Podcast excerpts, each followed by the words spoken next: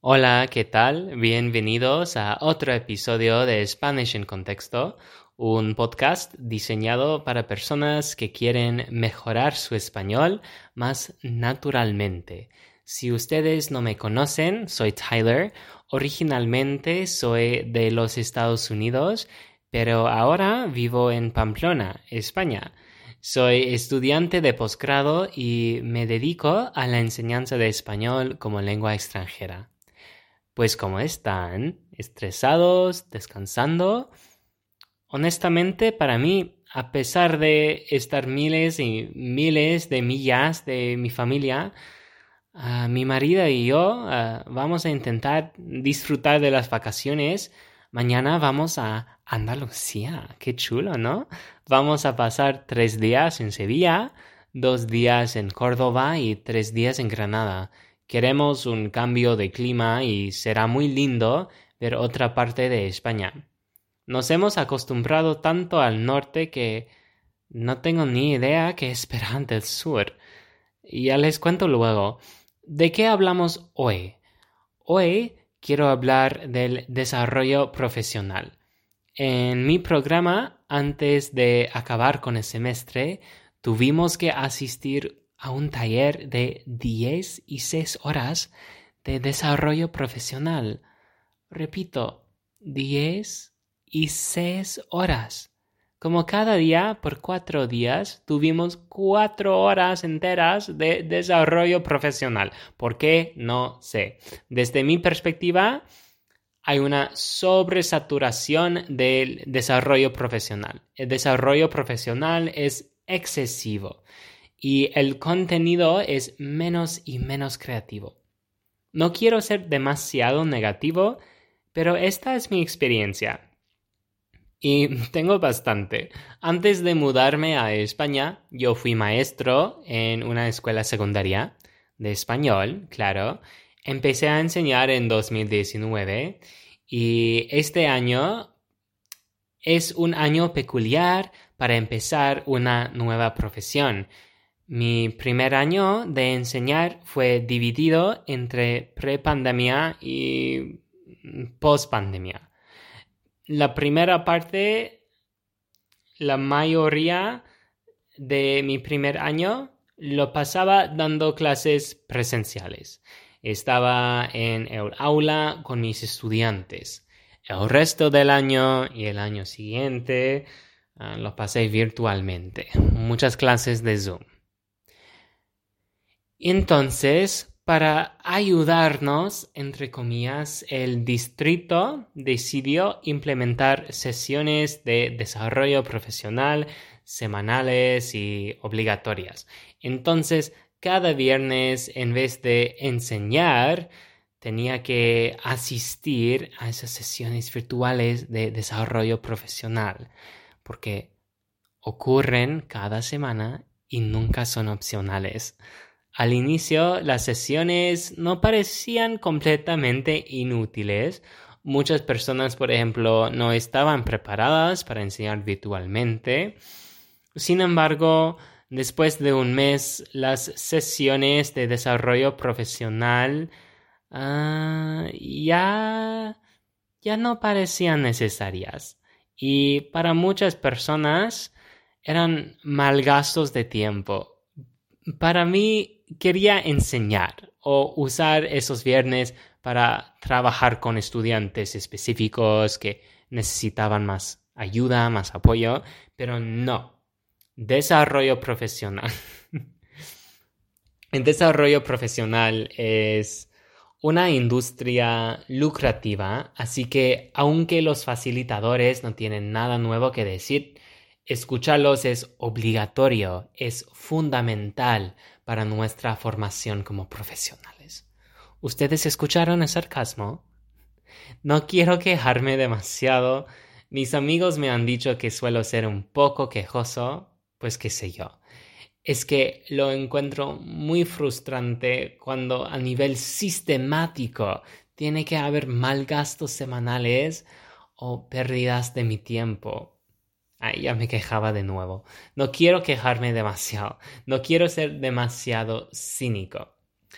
Entonces, para que ustedes puedan guardar más de su tiempo y para que yo pueda demostrar la discrepancia entre el contenido de las sesiones de desarrollo profesional y el tiempo reservado para ellas, voy a resumir lo que he aprendido después de ese taller. Ese taller de 16 horas. Y lo voy a hacer en 20 minutos. Y estoy usando el término aprendido con un sentido más abierto. No es información nueva, pero es bueno reflexionar de vez en cuando, ¿no? A ver, voy a encapsular un taller entero en un solo episodio para ustedes. ¿Ustedes están listos? Cuatro días y cuatro moralejas. Cuatro mensajes importantes. Uno hay que tener en cuenta quién eres como profesional y por qué te dedicas a tal profesión. Tal vez parece muy obvio, pero de todos modos, pienso que sí, es muy importante. Muchas personas no consideran si su motivación es externa o intrínseca, pero esta distinción es importante para mejor orientarse me interesa esta profesión porque me siento realizado en el trabajo o porque viene con prestigio, prestigio social. Lo he visto muchas veces. ¿Quieres ser abogado porque verdaderamente te interesa la ley? ¿O quieres ser abogado porque es prestigioso? ¿Quieres ser médico porque te interesa la medicina o porque es una profesión bien compensada? No estoy diciendo que querer ganar dinero no sea una razón suficiente, claro que es, pero de todos modos es bueno saber. Sobre todo si no te conoces a ti mismo como profesional, si no sabes qué tienes que ofrecer a los demás, esto es visible.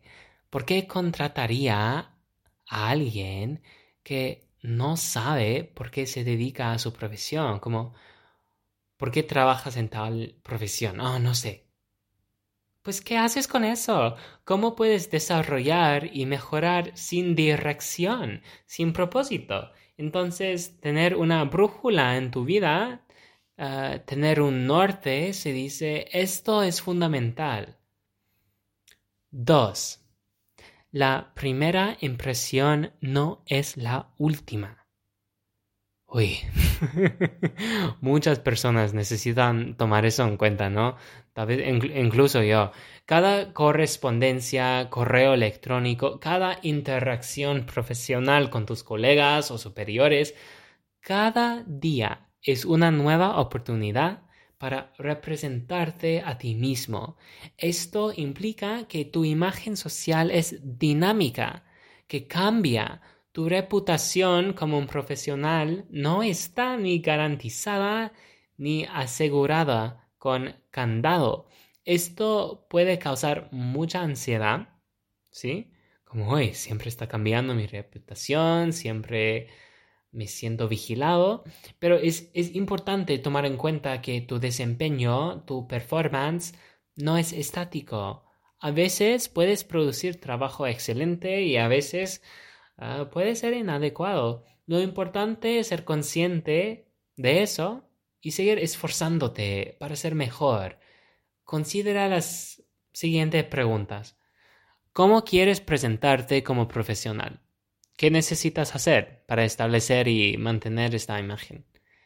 Quiero representarme como organizado, fiable, trabajador. ¿No?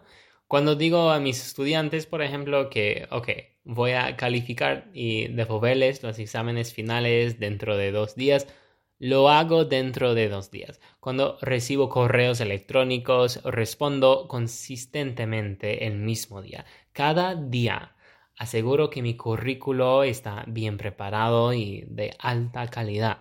La moraleja importante no es que siempre tengamos que obsesionarnos por las opiniones de los demás, sino que tenemos que ser conscientes de la impresión que se puede sacar del trabajo que producimos y tomar en cuenta que nuestro trabajo en cada aspecto es una reflexión de nuestra autopercepción.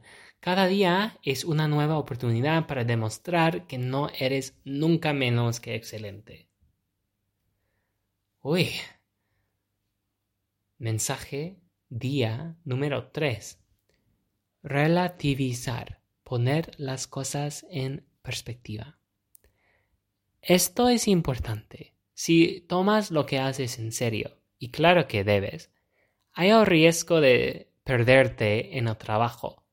A ese tropo de drama de la oficina que en el momento parece súper importante y estresante y apocalíptico, es el fin del mundo, pero cuando hablas de ello en otro contexto, no parece tan importante como antes. De hecho, parece chistoso que un problema tan trivial te haya molestado tanto en primer lugar. ¿Eso te ha pasado? ¿Cómo encontramos este equilibrio entre la necesidad de tomar nuestro trabajo en serio y la necesidad de chill out, de calmarnos, de, de no sé, estar tranquilo? Pues la clave está en tu integridad. Tu integridad. Necesitamos identificar qué valoramos más como profesionales ¿Qué está dentro de tu jurisdicción? ¿Qué está fuera de tu control? ¿Cuáles aspectos de tu trabajo valen el estrés y cuáles no tanto? Y cuatro. La última moraleja. Tal vez no necesito 20 minutos, ¿no? Ya, pienso que no. Eso ilumina mi, punto original un, poco más, ¿no? Que, ay, ay, ay, 16 horas, ¿en serio? Pues ok, la, última moraleja. ¿En qué consiste el desarrollo profesional ideal para ti? Solo tú sabes. Ok, pues, definido más tradicionalmente, el desarrollo profesional consiste en la enseñanza o la fomentación de nuevas capacidades e ideas que afectan y, pueden mejorar tu trabajo. El desarrollo profesional puede ser una oportunidad excelente para centrarse en los valores del instituto, discutir cambios necesarios para mejorar nuestro desempeño en el futuro y llegar a un acuerdo mutuo entre todos. Un entorno profesional en que las expectativas y los estándares no están claros pueden resultar en frustración, insatisfacción y malentendidos. El desarrollo profesional entonces puede ser interpretado como una forma de llegar a un punto de armonía. El ámbito profesional es complejo. El desarrollo profesional sirve para poder navegar el sistema con más claridad y eficiencia. Desafortunadamente en la práctica es muy común que el desarrollo profesional sea como burocrático, excesivo y obligatorio. Mi propia experiencia como maestro en los Estados Unidos iluminó una sobresaturación de desarrollo profesional, ¿no? Como ya lo hemos establecido, es, todo está enfocado primeramente en la autorreflexión, pero por el conflicto de obligar a los empleados a tener ciertas horas de desarrollo profesional y una falta de contenido que impartir, como no había nada de nueva tecnología, ah, nuevas habilidades que enseñar o perspectivas diferentes. Fue puramente obligatorio para nosotros y para los institutos, como fue un requisito burocrático. Hay que tener ciertas horas, una cantidad específica de desarrollo profesional, aunque no sea necesario. Entonces, interpreto mi, y me acerco al tema de desarrollo profesional sobre todo como un asunto individual. Es mi responsabilidad como profesional buscar nuevas oportunidades para fortalecer mis capacidades como maestro y encontrar experiencias fructíferas que pueda integrar en el aula, ¿no? Después de tanta autorreflexión repetitiva en otras sesiones de desarrollo profesional, por lo menos he aprendido que nadie sabe lo que necesito más que yo. Uy, ok, pues lo hicimos. ¿Cómo, ¿Cómo se sienten? 16 horas de contenido puede ser ah, en 15 minutos, no 20, 15. Soy muy eficiente. Pues sí, sobre todo quería decir que el desarrollo profesional es como debe ser una misión tuya, una misión propia, como tú siempre debes estar buscando oportunidades para mejorar, para encontrar nuevas oportunidades, tener nuevas habilidades, pero el concepto de desarrollo profesional obligatorio que no tiene contenido real que verdaderamente te va a ayudar, no veo punto, no veo propósito de eso. Sí, y después de 16 horas más de desarrollo profesional, mi opinión no ha cambiado. No sé cómo se sienten ustedes. ¿Cómo se sienten ustedes? ¿Qué, opinan de eso, de desarrollo profesional? Me, encantaría saber. pues muchas gracias por escuchar este episodio. Espero que les haya gustado. Si ustedes eh, conocen a otras personas que quieren mejorar su español, por favor, ah, pasen el nombre de mi podcast. Me encantaría expandir mi audiencia tanto como pueda. Corran la voz, se dice. De todos modos, otra vez, gracias por escuchar. La transcripción de este episodio, como siempre, debe estar disponible en mi sitio web, SpanishInContexto.com. Si tienen preguntas, comentarios, etcétera, por favor, mándenme un mensaje.